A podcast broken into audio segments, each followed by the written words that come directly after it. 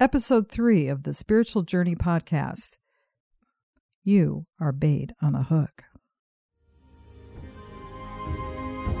Hi there, I'm Kris McGregor, and you're listening to the Spiritual Journey podcast, a production of Discerning Hearts. With a discerning heart and a broken foot, join me as we ascend the mountain, cross the desert, and seek to survive the storms and earthquakes and fires, which are a part of the many challenges in our quest in the spiritual life to do whatever He tells us. Welcome back to the Spiritual Journey podcast. I'm Kris McGregor, and we find ourselves about at the midway point of Lent. And hopefully, we're having the opportunity to really ponder at least maybe what five minutes a day at the very very least. Hopefully maybe 15 minutes. How about a half hour even an hour on the great mysteries of our faith by either praying the scriptural rosary or the scriptural stations of the cross. It's always wonderful in this time this season to really connect our private devotions to the word of god I've spoken before, there is a powerful grace that affects us way below our emotions, way below the level of feeling. It's that space where grace really touches our hearts in unseen ways. And when we connect our private devotions with a direct encounter with the Word of God found in the sacred scriptures, it can be very, very powerful we really encounter the mystery of God. We wonder why do things happen the way they happen? Why does God allow certain things to occur? And it seems like a mystery to us. You know, this is not the particular episode that I wanted to address all suffering, but the mystery potentially of why certain things happen and why sometimes we're just not always going to understand. And in the Stations of the Cross, in the sorrowful mysteries of the Rosary, we ponder the great paschal mystery of Jesus Christ. And why are we called to experience that ourselves in our own lives, and how we can unite the sufferings that occur in our lives, how we are called to unite that to Jesus Christ. And some of us are called to unite to it in a particular way through the mystery of martyrdom. And actually, what we're talking about is what it is to be completely open and obedient to the will of God. And what does that obedience and that surrender look like today? And how we may not always understand the great mystery of the Father's will. So, I bring forward to you today a conversation I had with the Spirit Catholic Morning Show Bruce McGregor, my husband, and his co host, Jen Brown. And then afterwards, I'm going to have a recommendation for you for a little book that is absolutely phenomenal and helping us to listen even more deeply to that peak moment in all of salvation history where the word on the cross speaks to you and to me. But first, here's that conversation on the Spirit Morning Show. And we're going to talk about something very powerful this morning. The saints today, Perpetua and Felicity, and a powerful subject because they're both they're martyrs. Martyrdom, it can be kind of a mystery to many of us. Why would God allow that? And why does that need to occur? And yet it becomes such a source, a fuel, essentially, for the spread of the faith, like a fire. Yeah, Perpetua has always touched my heart in a special way because she was 22 when she died. I was 22 when I married Bruce but that was entering into a new life. And in prepping for this, I had gotten up, was looking online, and came across a story. It caught my eye in a such a sad way because it was the story of the four missionaries of charity who were killed in Yemen. Mm. It, the reason it sank a little deeper is because I had just spoken with Monsignor Esseff, who had just about a year or so ago had conducted a retreat for those sisters. Oh my goodness. And in the story, Monsignor had shared their experience because when to be a missionary of charity and to go to Yemen, It was a very, very difficult, and it is a very difficult place to be put in. So, in this retreat of these sisters, one of them came to him and was just kind of agitated because she said, You know, we take care of their sick, we take care of their poor and their elders, and and they spit on us, Monsignor. They throw rocks at us. They hit us with sticks. And she really didn't like it. And ultimately, she would discern out and she would be moved, okay, from that location. But she just didn't like it. Another sister in that group came to him and shared the story. Well, we take care of their sick and we take care of their elderly. And this old man came up to me and started hitting me in the face with a stick. And I just took that stick from him and I just kind of tapped him on the head. And, and she was so filled with joy. She goes, I went right back and continued serving. And he said the thing is, she was so filled with joy and, and was so accepting and so prepared. And that was Sister Reginette from Rwanda. And the other day, they didn't hit her with a stick. No, they hit her with a machete and chopped her head off and uh, mutilated her body, along with the other four sisters and the 14 other elderly people that they were caring for in that home. They're martyrs. You know, that's this is what it looks like. And they would not have gone anywhere else. Mm-hmm. Unlike the one sister who wanted to be moved, and, and it's not slighting her, it's just not where her calling was. For these sisters, they had such a relationship and wanted to serve God in such a way, and they knew, but that's they were exactly where they needed to be. And the missionaries of charity, my one experience is really in close in relationship with them was Sharon Doran and I were in Rome, and I had broken my foot. It was on Pentecost Sunday, a couple days after my, I had broken the foot. Sharon had gotten me some crutches, and I was able to go kind of slowly but we had a chance to go to the Mass. And as we were prepared to go into the Mass, if you've ever done that in Rome, great crowds will press to get the best seats in St. Peter's. And our group and everyone was racing to go get the seats. And I was just trying to get up the steps keep at St. Peter's. Yeah, just trying to keep up without getting crushed. And I'm looking down at the ground saying, Oh, please just don't let him step on my foot. And as I was looking down at the ground, I was aware that all of a sudden I was surrounded by this sea of white, and I looked up and I was enclosed in a circle of missionaries of charity. And they helped me up all those steps, got me to the doors of St. Peter's, looked at me and said, Are you going to be okay? And I'm like, Yeah, I, am good now. I can see where my party is. They have a seat for me.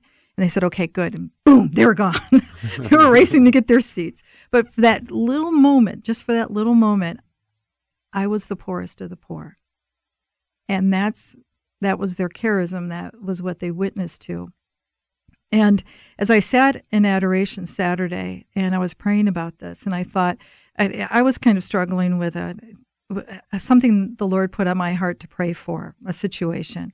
And it was something outside it's in the secular world and it seems so silly and frivolous to me compared to what these women who had just lost their lives I mean, and I said, Lord, are you really wanting me to pray and to enter into this? Mm-hmm. Seems so silly. And the Father kind of spoke in my heart. Not, I didn't hear a voice or anything like that, but deep in my heart. And He said, You know, Kris, you're bait. You're my bait. And I thought, oh, bait, what is that? I feel like, like a worm? What is that? And he led me to remember my dad used to fly fish. Mm-hmm. And if you ever, the, the bait is really beautiful. He said, "You're you're my bait," and I put you on a hook. And then again, the thought, "Oh, hook? That sounds pr- terrible." And he said, "Yeah, it's called the cross. Your hook is the cross, and that's where you're placed on." And I'm like the I'm the fly fisherman, and I just throw the line out, I cast it out, and it lands right on the surface of the water. You're connected to me through that line. And as you're resting there, you know, you will, it, when you're bait, you're going to get chomped, you're going to get nibbled, and you may even get consumed. And then I catch the fish and I pull them in. And then I take you out and I may throw you right back in the water again. But you're connected to me. And I think it, the, the connection is His grace and His great love for us. We, the bait, I can't see why He's throwing me in that direction. I don't know why He's doing it the way He is. But He can see it He knows exactly what he's casting for. And that's what God sometimes does with us. I'm not called to question what he's asking me to do in this moment. And those sisters who were thrown in Yemen, in that moment, you know, he has them. And they joyfully allowed themselves to be consumed and to be a witness. And that's what Perpetua and Felicity, in a very real way. Perpetua is 22 years old and is probably one of the most compelling stories in, in Christian annals. The reason we know about her is because essentially she journaled. She was nobility or that class. Strata. Yeah, yeah. At, in Carthage. And she had the ability to be able to write things down. So as she's in prison, she is essentially journaling, which is not an easy. You can't run to the Target and get you know some legal pad and a pencil. I mean, she had to be provided that. It tells the story of here she is. She's a young mother, and the reason we know it's pretty much her writings is because she describes things in a way that only a woman would really understand. So much so that she has this little baby, this little boy. She talks about the pain of her breast milk coming in, and she can't nurse her child. So, I mean, women out there, we know what that feels like, and it hurts. And she writes about that. In the story, she's married, but we don't ever hear about her husband. We don't know what happened.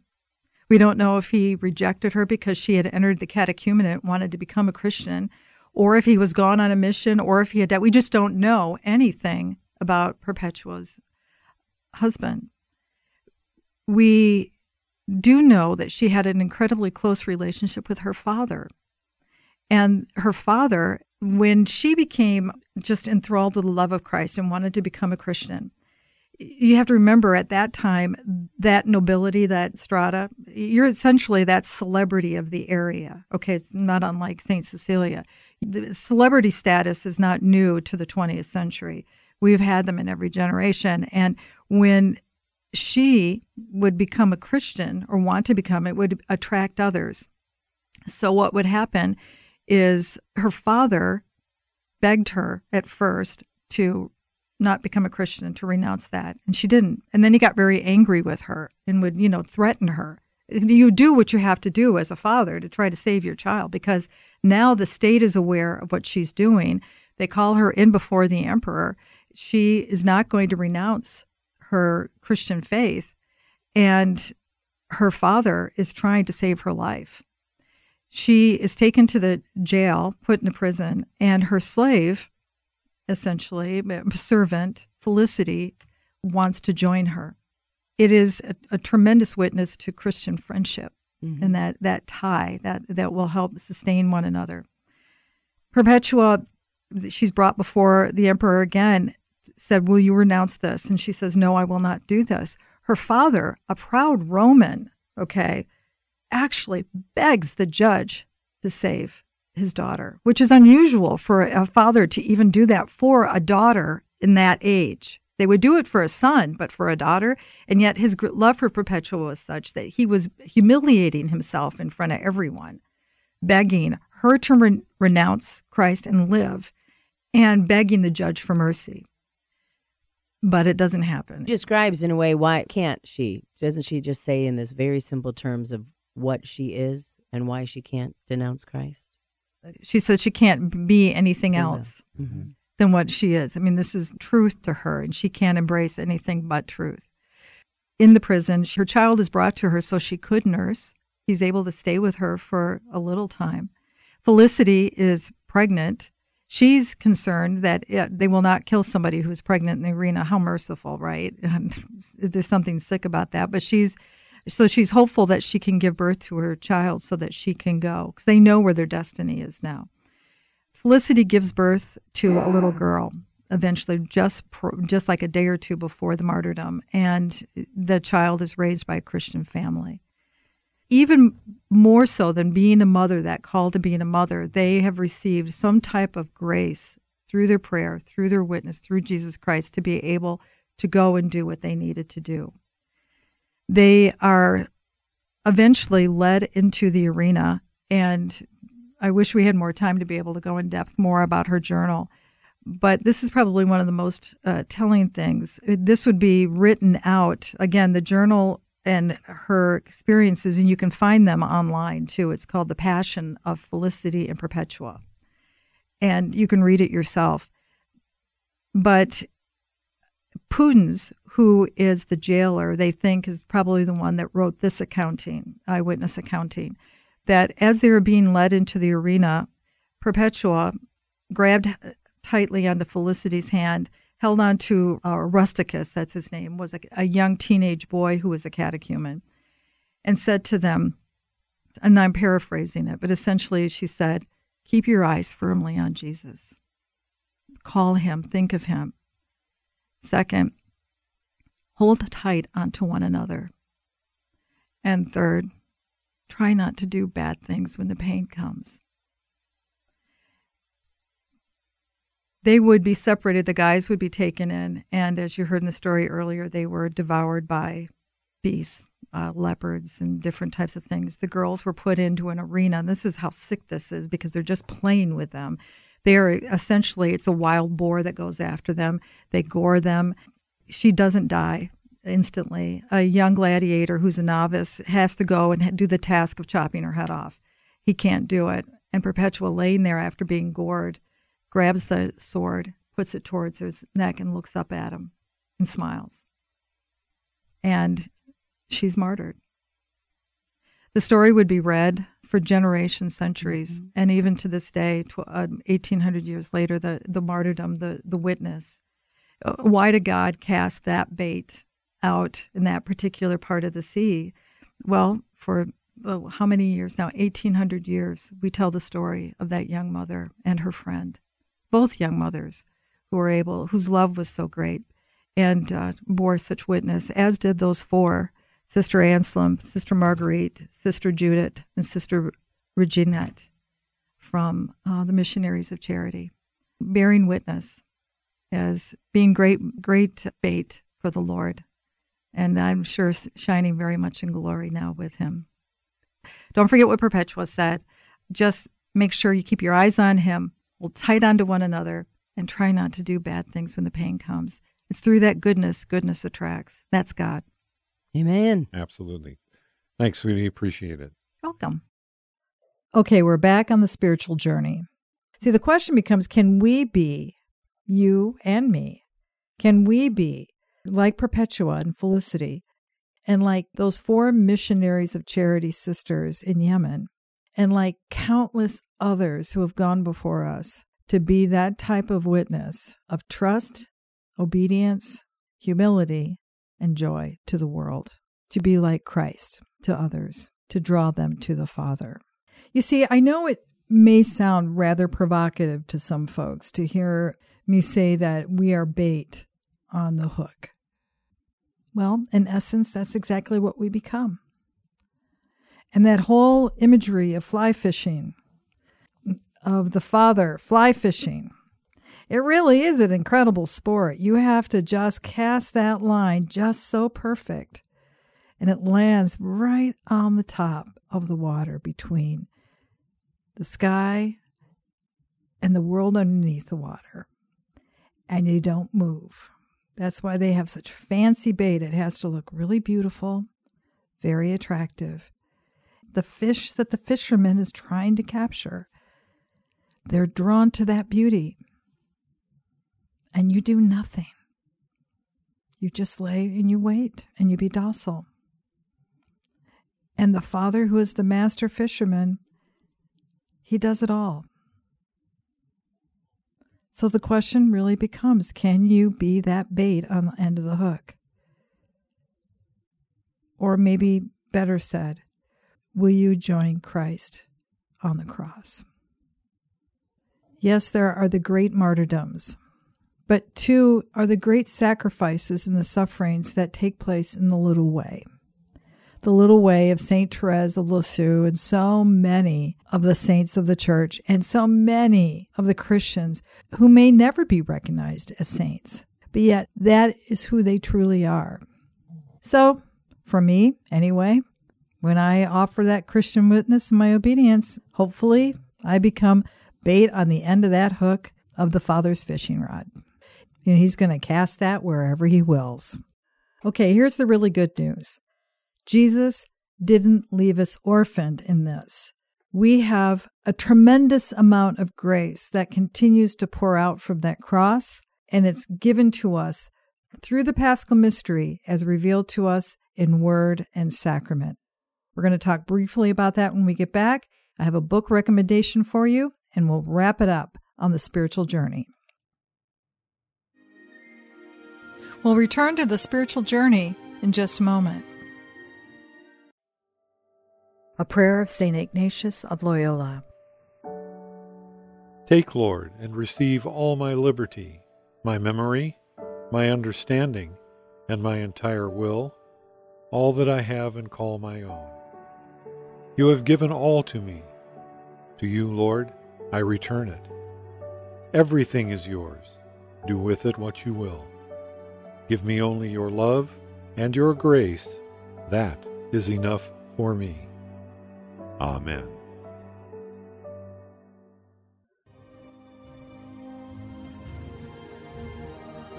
Did you know that you can obtain a free app which contains all your favorite Discerning Hearts programs? Father Timothy Gallagher, Dr. Anthony Lilles, Archbishop George Lucas, Father Mauritius Wilde, and so many more, including episodes from Inside the Pages, can be obtained on the Discerning Hearts free app. This also includes all the novenas and devotionals and prayers, including the Holy Rosary and Stations of the Cross, the Chaplet of St. Michael, and the Seven Sorrows of Our Lady, all available on the Discerning Hearts free app. Visit the iTunes and Google Play app stores to obtain your free Discerning Hearts app today.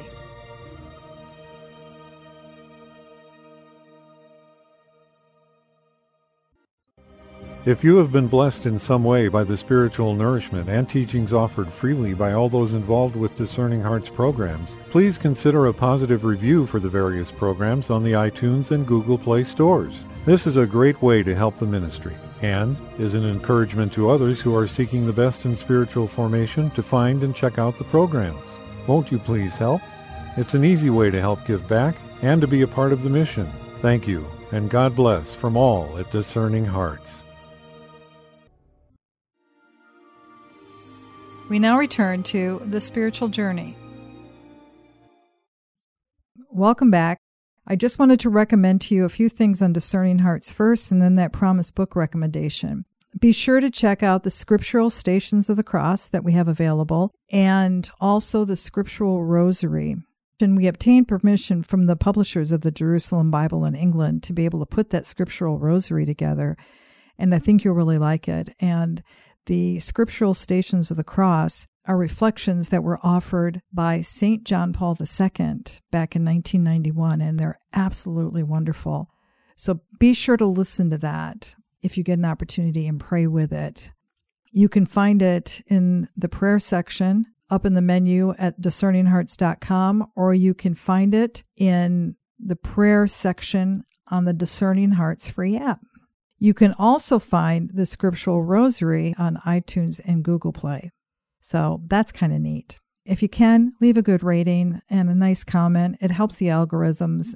It's not about so much about bolstering us, but it helps other people to come to find the material, but are able to come and discover this rich, lovely garden of Our Lady. So if you can help us with that, that would be greatly appreciated also would have you listen to Crossing the Desert. We're running that right now with Deacon James Keating. He also has a wonderful series called The Heart of Hope, which is on suffering and the cross of Christ. That's The Heart of Hope by Deacon James Keating. And anything by Monsignor John Esseff is going to help you get to enter more deeply into that great paschal mystery. Okay, for the book re- recommendation. One of my all time favorite spiritual authors is Adrienne von Speyr. And I was very blessed recently to be asked to write a short foreword for her book, The Cross, Word, and Sacrament. And so I thought I'd share with you that foreword. It's only a few paragraphs, but I think it will give you a flavor of why I so highly recommend this book. The foreword to The Cross, Word, and Sacrament by Adrienne von Speyr and published by Ignatius Press. There is no greater mystery to be contemplated than the Paschal mystery. It fuels the life of the Christian in ways we will never fully comprehend.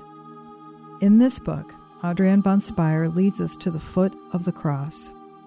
With her gaze, we gaze upon the crucified Christ and listen deeply. The Word, who became flesh and made his dwelling among us, cries out in his suffering seven last words, and these open up the portals of divine grace that are known as the sacraments.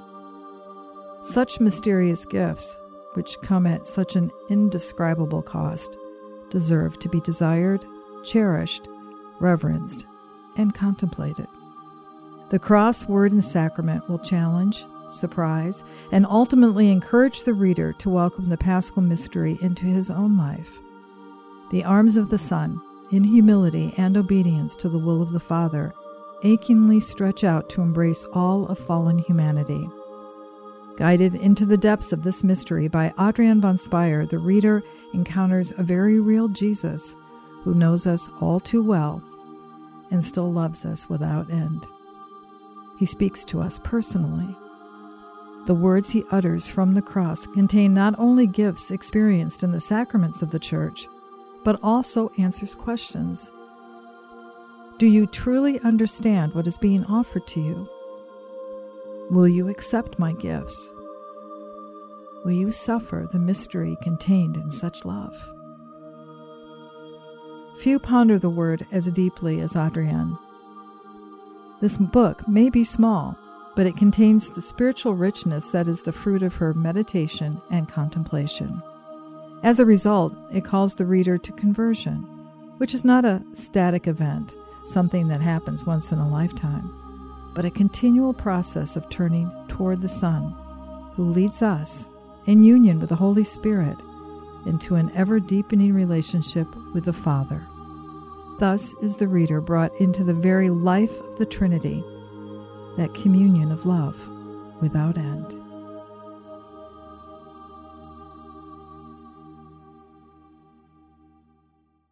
And that's the foreword that I offered for Adrienne von Speyr's The Cross, Word, and Sacrament. I hope you'll pick up a copy. This brings a close to episode three of the Spiritual Journey podcast. I'm Kris McGregor. I hope that if this has been helpful for you, that you will first pray for our mission. And if you feel us worthy, consider a charitable donation, which is fully tax deductible to help support efforts here at Discerning Hearts. But most of all, we hope that you will tell a friend about discerninghearts.com. Join us next time for the Spiritual Journey podcast. And I pray, oh, my dear brothers and sisters, will pray for you as you discern your way through, listening carefully and deeply to the voice of the Father calling you home. And don't forget, trust and do whatever He tells you.